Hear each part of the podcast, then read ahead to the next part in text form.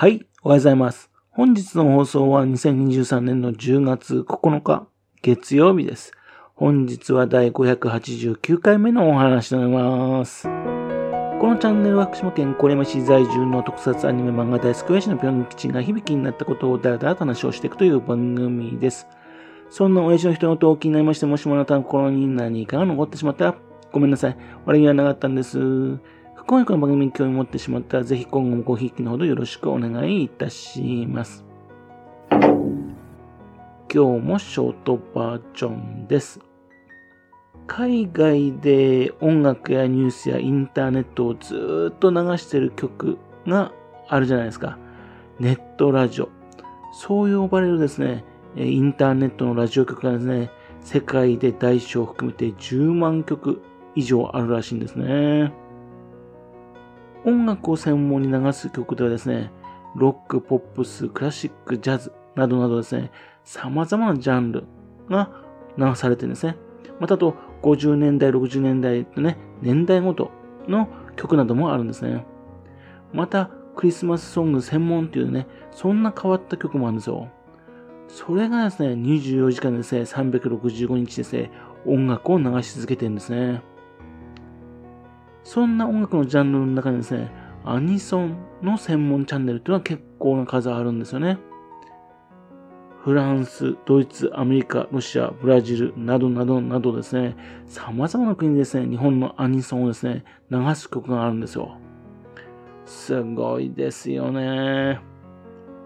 よくあるの1時間番組のね、ポッドキャストとかじゃないんですよ。24時間アニソン流してる曲があるってことですよ。そういう曲がですね、ざっとですね、30曲ぐらいあるんですね。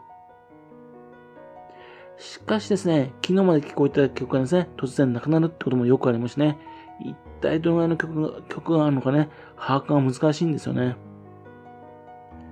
このネットラジオ聞いたことがある人いますでしょうかね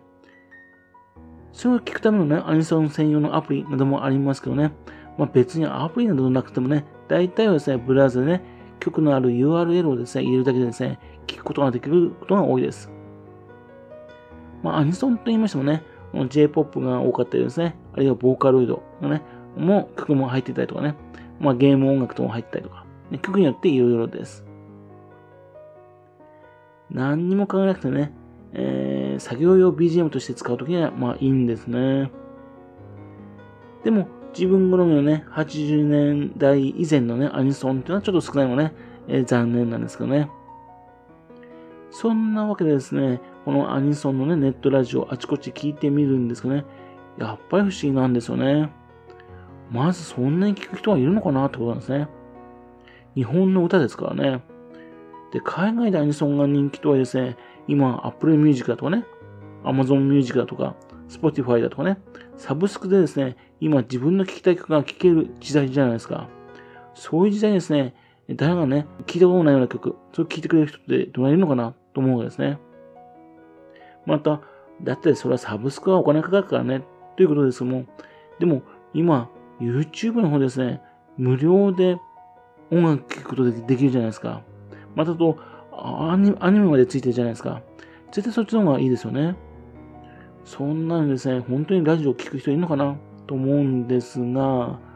リスナー数をですね、表示してるね、サイトなんかあるんですね。確かにですね、200人ぐらいのね、人が聞いてる時があるんですよね。それからですね、24時間配信するのね、お金がかかるのにね、どうやって採算合わせてるのかっていうのは不思議なんですよね。CM とかもない番組が多いんですよ。趣味でやってるんでしょうかね。本当に不思議なんです。それからね、あの、音楽を流してけどね、その音楽の著作権料、それは、著作権者に払われてるかどうかっていうのはわかんないんですね。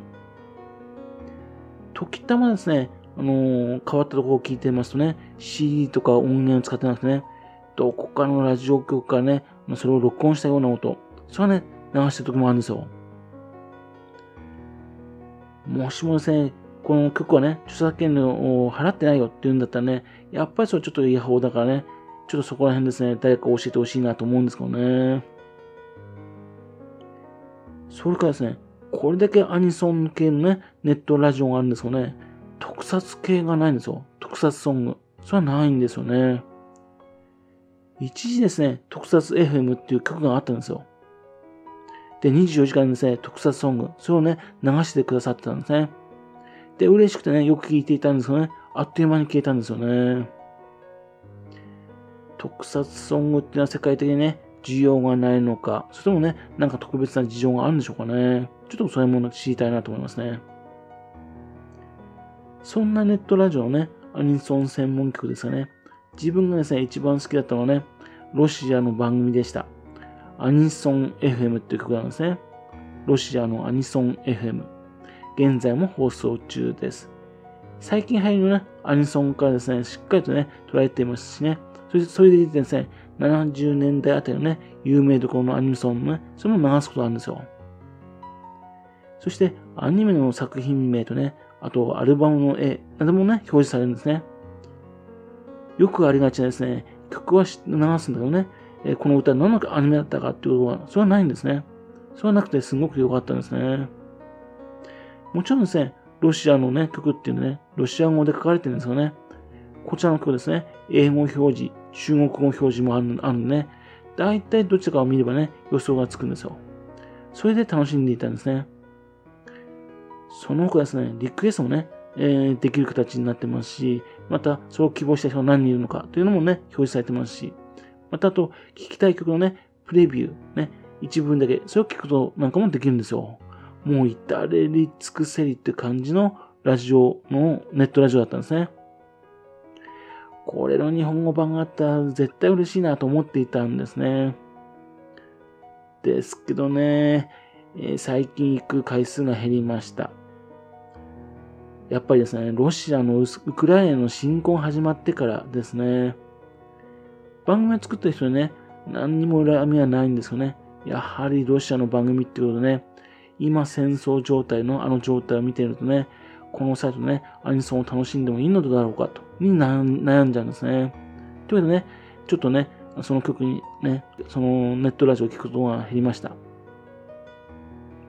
政治的なものをね、趣味に持ち込むのはね、ちょっとおかしいような気もしますけどね。でもやはりですね、どうしてもね、気になりますからね。というわけでね、まあこんな風なね、ネットラジオの世界がありますんでね、興味ある方、ぜひ聞いてみたらいいんじゃないでしょうか。というわけでですね、今回は世界のネットラジオにはですね、アニソンを24時間流してくれるね、そんな曲がたくさんあって面白いですよ、という話でした。はい。それではまた次回よろしくぴょん吉の高梨をお付けくださいね。本日も来てくださいまして誠にありがとうございました。